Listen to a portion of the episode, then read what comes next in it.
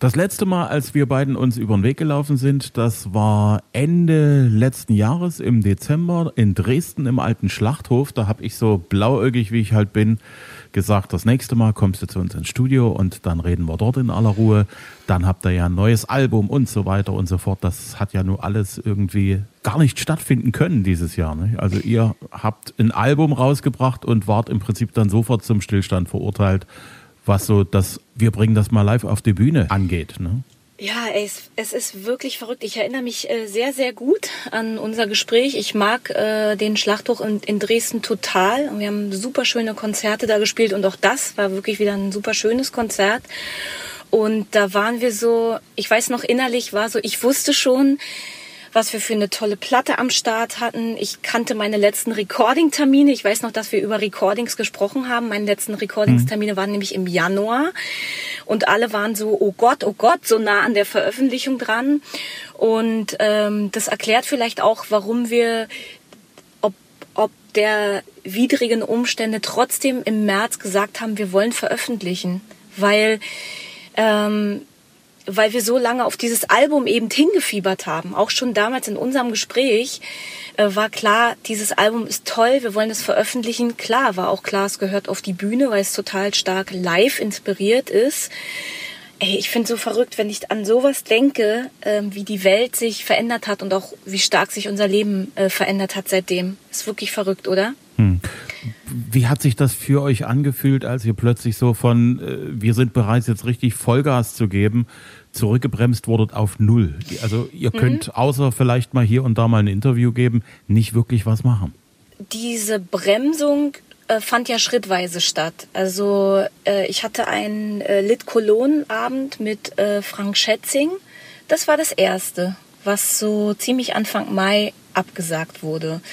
Und dann habe ich den Jungs gesagt, Jungs, die Lit Cologne ist abgesagt. Ich weiß nicht, ob wir unser Record-Release-Konzert äh, wirklich spielen können. Und dann fingen wir an, uns hinzusetzen und zu sagen, was ist denn dann? Was machen wir denn dann? Was ist denn dann? Was passiert denn dann? Okay, dann haben wir äh, in der Nacht- und Nebelaktion Kameras in unserem Proberaum aufgestellt und haben gesagt, wir spielen jetzt und recorden jetzt unser Record-Release-Konzert, weil wir nicht wissen, was kommt, aber es lag etwas in der Luft. Und zum Glück haben wir das gemacht, weil wir konnten unser Record-Release-Konzert am Ende nicht spielen, mussten unsere Tour verschieben, hatten keinen Sommer. Es ist wirklich, also aus unserer Sicht ist es katastrophal. Ich habe gerade gestern wieder die Zahlen gehört, die Gastronomen rechnen in diesem Jahr mit Einbußen um die vierzig Prozent. Wir haben Einbußen von hundert Prozent. Das ist einfach, das sind so Zahlen, die sind schockierend, aber das ist die Realität. Also weil wir sind ja nicht alleine. Mia ist eine Firma, wir sind seit dreiundzwanzig Jahren gewachsen. Zu uns gehören gehört ein Management, eine Booking-Agentur, Veranstalter. Wir haben die beste Crew der Welt live. Das ist unsere Familie, das ist unsere Crew. Für die spüren wir Verantwortung, auch wenn wir an der Pandemie nicht schuld sind. Und da rattert es permanent. Wie kriegen wir das hin? Wie schaffen wir es, die, dass Mia auch finanziell am Leben bleiben kann? Das muss man jetzt echt überlegen, weil was meinst du, Axel, jetzt aus deiner Einschätzung, ab wann werden denn Indoor-Konzerte wieder möglich sein? In dem Rahmen, wie wir sie kennen, zum Beispiel in Dresden im Schlachthof. Glaubst du, dass es im Januar, Februar, März schon wieder möglich sein wird, auf Tour zu gehen? Tja, das ist ganz schwer zu sagen. Also momentan sieht es so aus, als würde es so gehen. So Konzerte mit weniger als tausend Besuchern in Sachsen sind prinzipiell möglich. Wir haben ja auch ein paar Open-Air-Sachen in Sachsen jetzt erlebt in den letzten Wochen. Genau, Open Aber so, Air, so richtig, ja. mhm. so richtig was, was so werden wird, weil jetzt kommt ja auch die Erkältungssaison auf uns zu. Dann wird ja immer noch von der zweiten Welle gesprochen, die uns noch treffen kann. Und irgendwie ist alles so in der Schwebe. Also ich wage... für gar nichts, ne? Irgendeine eine Prognose. Prognose. Ne? Ja. Aber hm. Open Airs, äh, ich bin glücklich, dass es Open Airs überhaupt gibt, weil diese Open Air Gelände haben uns auch im Sommer die Möglichkeit gegeben, ein paar Konzerte zu spielen. mehr für die Moral als für alles andere, aber es ist einfach wichtig. Wir lieben die Platte und es war immer voll Genuss, diese Lieder zu spielen und auch zum Leben zu erwecken.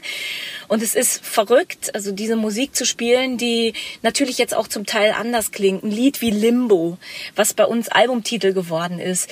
Limbo, ein Lied darüber, dass man den Optimismus in sich bewusst suchen muss als Haltung.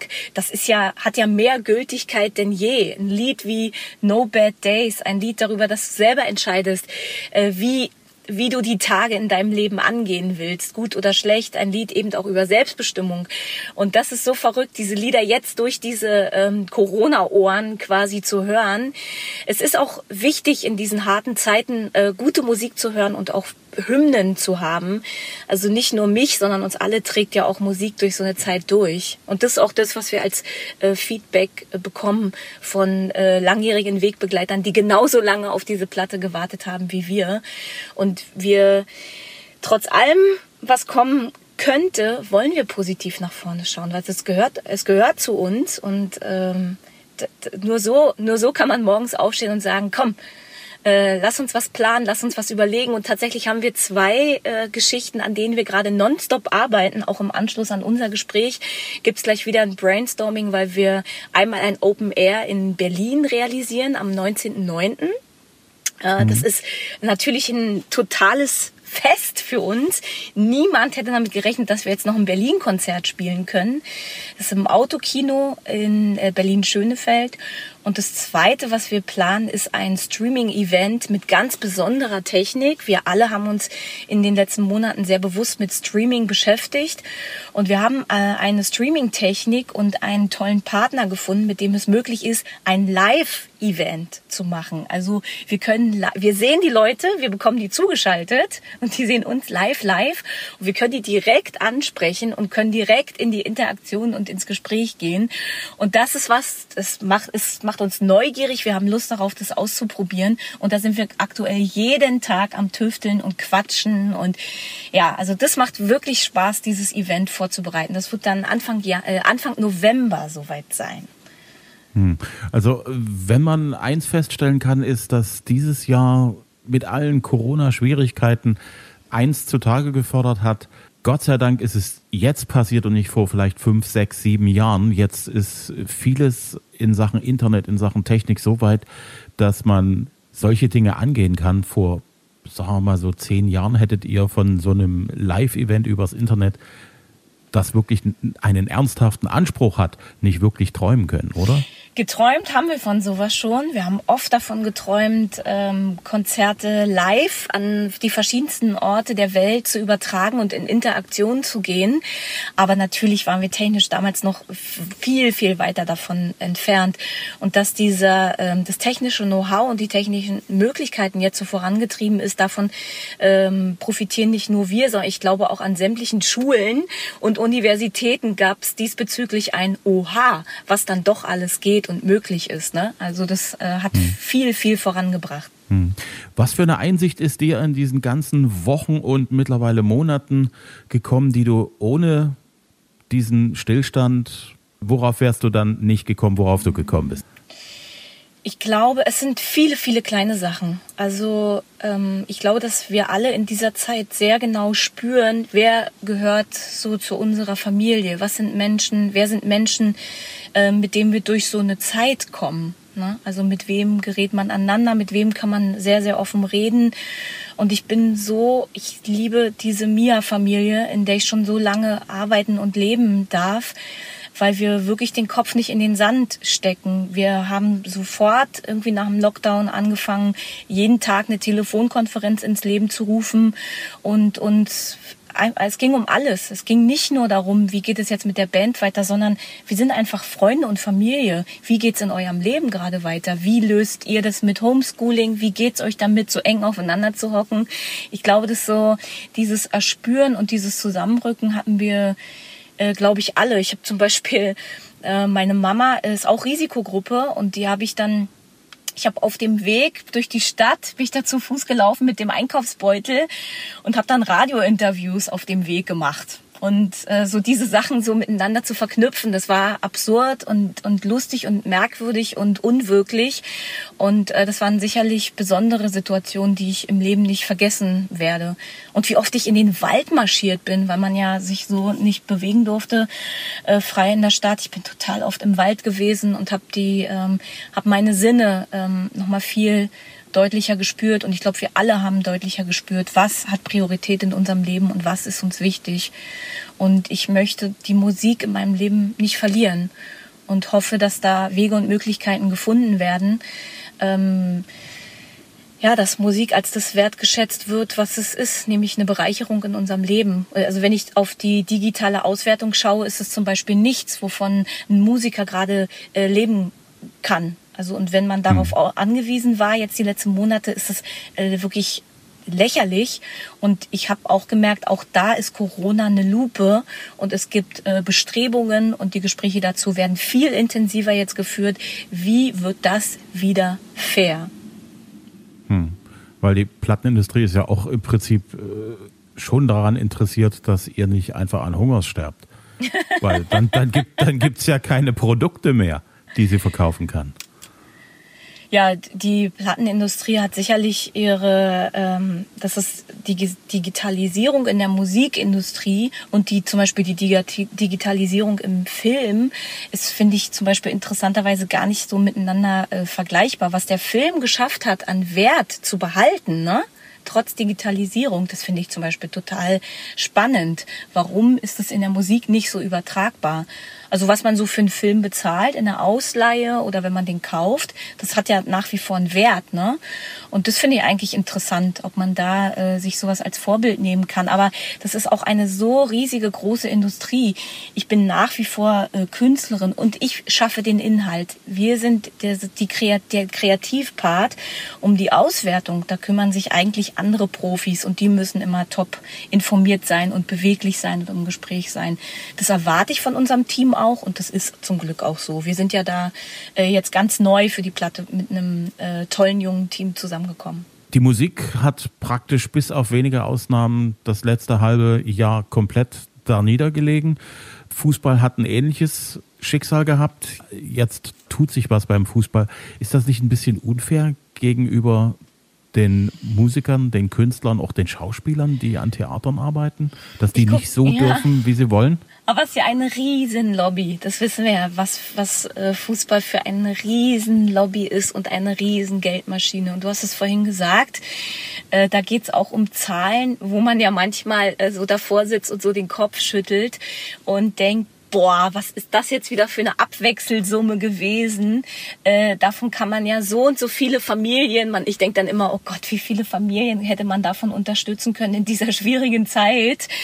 Ähm, das sind ehrlich gesagt Zahlen und auch Geschichten, da bin ich raus. Also das steht für mich nicht im Verhältnis zum, zum Sport. Das ist eine ganz wichtige und tolle sportliche Leistung. Und es geht am Ende des Tages um Unterhaltung und es ist für mich faszinierend, da drauf zu gucken. Also das, da müssen Experten, müssen Experten drüber sprechen. Da bin ich bestimmt nicht die Richtige. Aber wir haben in der Band Gunnar Spieß, unser Schlagzeuger, ist mein persönlicher Fußballexperte, mein Ansprechpartner. Und das ist schon immer spannend, was der wieder alles weiß und was da auch für ein Geschacher und für einen Druck herrscht in diesem Business. Ich möchte nicht tauschen. Ich möchte nicht tauschen und das ist wirklich auch faszinierend. Ich hoffe, dass wenn beim Fußball alles gut geht und das äh, sinnvoll funktioniert und organisiert wird, ähm, dass es dann auch übertragbar ist auf die Musikindustrie. Wir haben ja bei uns auch gerade in Anführungsstrichen Versuche laufen mit Konzerten. Wie könnten da die Abläufe sein, dass es bei uns auch wieder in Schwung, in Schwung kommt und nach vorne geht.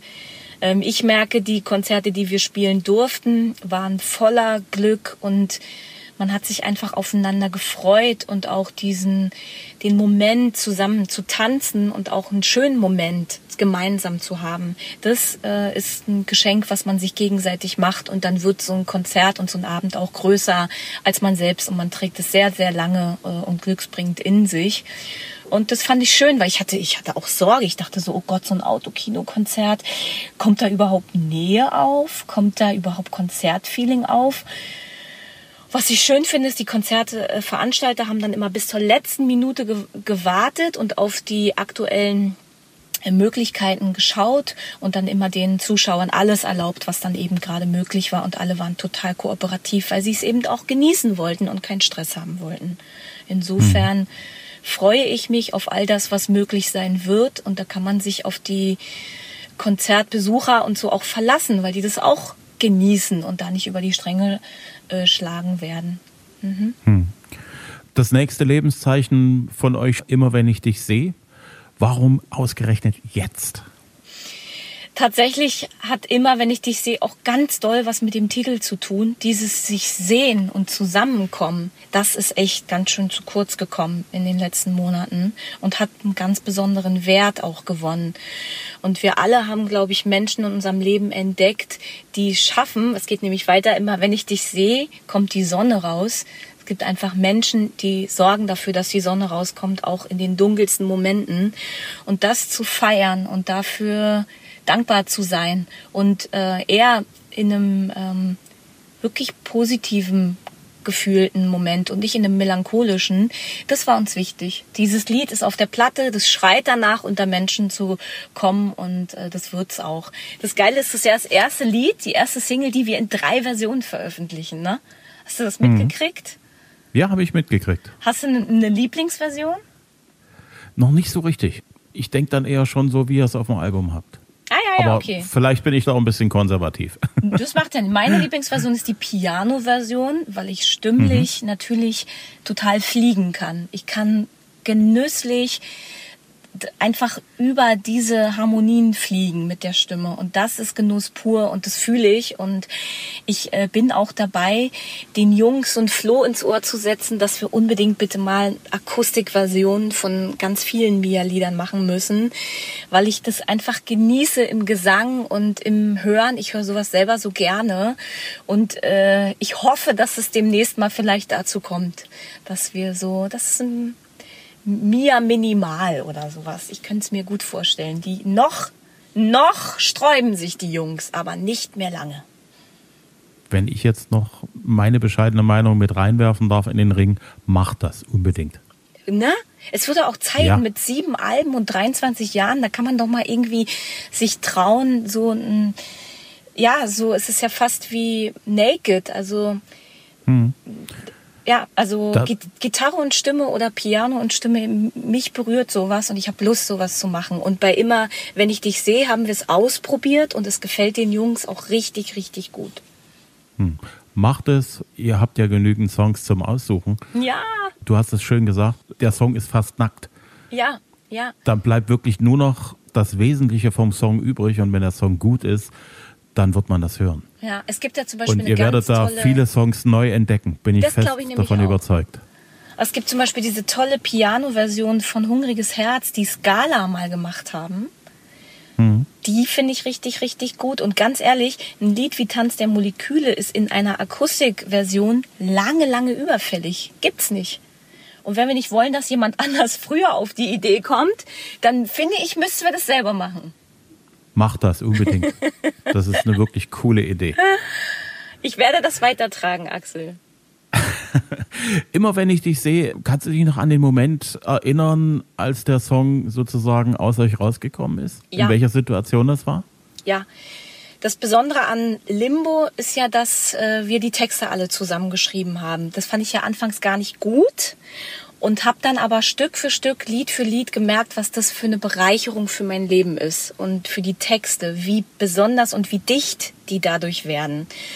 Und immer wenn ich dich sehe, ist eine ähm, Songidee von Gunnar, Gunnar Spieß am Schlagzeug. Was viele nicht wissen, Gunnar hatte damals auch die Idee zu Hungriges Herz.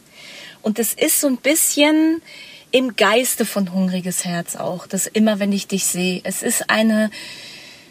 Ja, es ist eine, ich wollte gerade sagen, eine Liebeserklärung besonderer Art. Es ist, hat was mit Genuss zu tun und was mit Menschen, die einem nahe sind, äh, eben an den Tagen, wo man sich selber blöd findet. Und ich weiß noch genau, wie Gunnar mir das beschrieben hat, dieses, dieses Gefühl und dieses Lied und wie es mich sofort ähm, erwischt hat. und ich gesagt habe, ey, Gunnar, das ist eine richtig, richtig gute Idee. Komm, ja, wir machen daraus ein Lied. Komm, lass uns das zusammen schreiben. Und äh, dann hat er hat eben geschrieben, immer wenn ich dich sehe, kommt die Sonne raus. Und dann haben, hat sich Zeile für Zeile mit dem Schneckenhaus rauskommen aus dem Schneckenhaus, raus aus dem Bunker, Fenster auf und Leben rein, hat sich Zeile für Zeile gegeben, weil wir beide einfach dieses Lied gespürt haben. Und es hat richtig Spaß gemacht, ihn auch zu befeuern in so einer tollen Songidee. Ja, und es hat richtig lang gedauert, bis die richtige Musik dafür da war. Ich fand's, fand auch da, mussten die Jungs sich gegen meine Skepsis erst durchsetzen. Ich habe gedacht, das ist ja super schwierig, worauf soll man denn das singen? Und dann haben die aber wirklich nicht locker gelassen und probiert und probiert und gesagt, Mietz, wir haben's jetzt. Und haben mich überzeugt. Und diese Kraft, diese Diese Überzeugung, die steckt einfach auch in diesem Lied.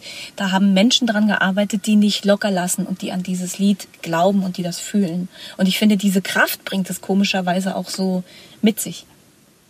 Ja, das ist auch Kraft, die wir, glaube ich, jetzt dringend brauchen werden. Ja, das stimmt. Ja. Ja. Man hat ja jetzt so die, die, die relative Lockerheit im Sommer ja irgendwie schon genossen. Man kann viel draußen sein und da ist das nicht ganz so schlimm, wenn man viele Dinge nicht mehr so machen kann, wie man sie eigentlich wollte oder wie man es gewöhnt ist. Aber jetzt kommt der Herbst und dann wieder viel drinnen sein müssen und so. Und ich glaube, da ist gerade so ein bisschen Sonne aus dem Radio beziehungsweise von eurem Album eine ganz wichtige Sache. Du sagst es. Bei mir ist es auch so, Musik trägt mich. Also egal, ob, ob ich es jetzt gerade traurig brauche oder fröhlich, das ist es eben. Das kann man dosieren und diese Gefühle kann man durch Musik verstärken oder hervorrufen. Die, dieselbe Rolle spielt Musik auch in, in meinem Leben, ganz klar. Hm. Dadurch, dass ihr jetzt lange nicht wirklich musikalisch viel machen konntet, außer kreativ sein, neue Songs äh, vielleicht hin und her schieben im Kopf, du machst ja selber auch einen Podcast. Es geht um, um Hörbücher bei dir. Hast du da mehr Zeit reinlegen können? Ich habe äh, sehr genüsslich meine Hörbücher gehört und genüsslich die Sendung vorbereitet. Aber das brauche ich so gar nicht zum Glück gegeneinander abwägen, sondern was gerade Thema ist, mache ich gerade. Und ich mache ja beides total gerne. Ähm, ich habe so tolle Hörbücher wieder hören können.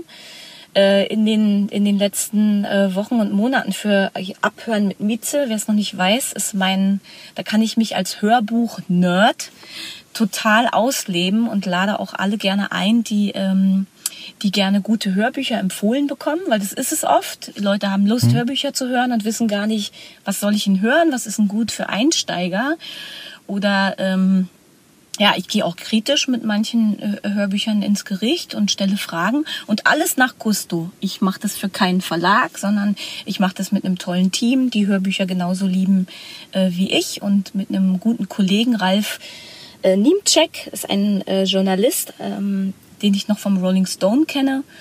Und es macht einfach Freude. Ich, ich bin auch über diesen Hörbuch-Podcast ja selber zum Lesen, zum Einlesen gekommen und kann mir da eher vorstellen, natürlich ist es wieder mit Leuten, aber das ist, gehört einfach zu mir. Ich kann mir schon noch vorstellen, nochmal mehr zu lesen und einzulesen und live zu lesen. Das hat eine besondere Magie. Ich frage mich manchmal, ob das aus meiner Kindheit kommt, weil ich da schon gerne äh, vorgelesen bekommen habe und auch super früh gelesen habe. Und das fand ich immer so eine, eine, eine tolle Auszeit, so eine richtige Insel. Und ich finde es toll, wenn der innere ähm, Kopffilm dann so angeht. Ich genieße das total. Hm. Ich glaube, daher kommt das aus der frühen Kindheit. Also wer gut vorgelesen bekommen hat, der neigt auch dazu, später mehr zu lesen und das auch zu genießen. Mhm. Ja. Dabei weiß ich noch genau, lesen war gar nicht so einfach. Muss man lange, lange, lange äh, üben. Welches Buch hat dich als letztes vom Hocker gehauen, wo, wo du sagst, das, das war ein richtig gutes Buch? Ähm, was ich gerade gehört habe, ist von Ingrid Noll in Liebe deinen Karl. Das sind, ist eine Sammlung von Kurzgeschichten und erstmals schreibt Ingrid Noll autobiografisch. Das fand ich schon beeindruckend, weil sie ist ja eigentlich bekannt für ihre, für ihre Kaltblütigkeit und Kitschigkeit in einem. Und es gibt immer eine ganz besondere Pointe in ihren Geschichten. Und in der Autobiografie gibt es das eben nicht. Diese autobiografischen Momente sind total nah und also haben eine ganz besondere Chemie Und das fand ich mutig von ihr, das jetzt noch in dem hohen Alter äh, sich zu trauen. Und es sind ganz tolle Einblicke äh, quasi hinter die Kulissen äh, der Ingrid Noll. Ihr geht mit eurem Album verspätet auf Tour. Ich sehe hier, am fünften Februar seid ihr nächstes Jahr in Zwickau am alten Gasometer. Und dann seid ihr noch ein Jahr später, also achtzehnten Dezember einundzwanzig, in Leipzig im Täubchental. Gesetzt den Fall, es fängt an, sich alles doch wieder zu normalisieren an im Winter und nächstes Jahr. Wird es trotzdem Unterschiede bei euren Shows geben im Vergleich zur Vor-Corona-Zeit?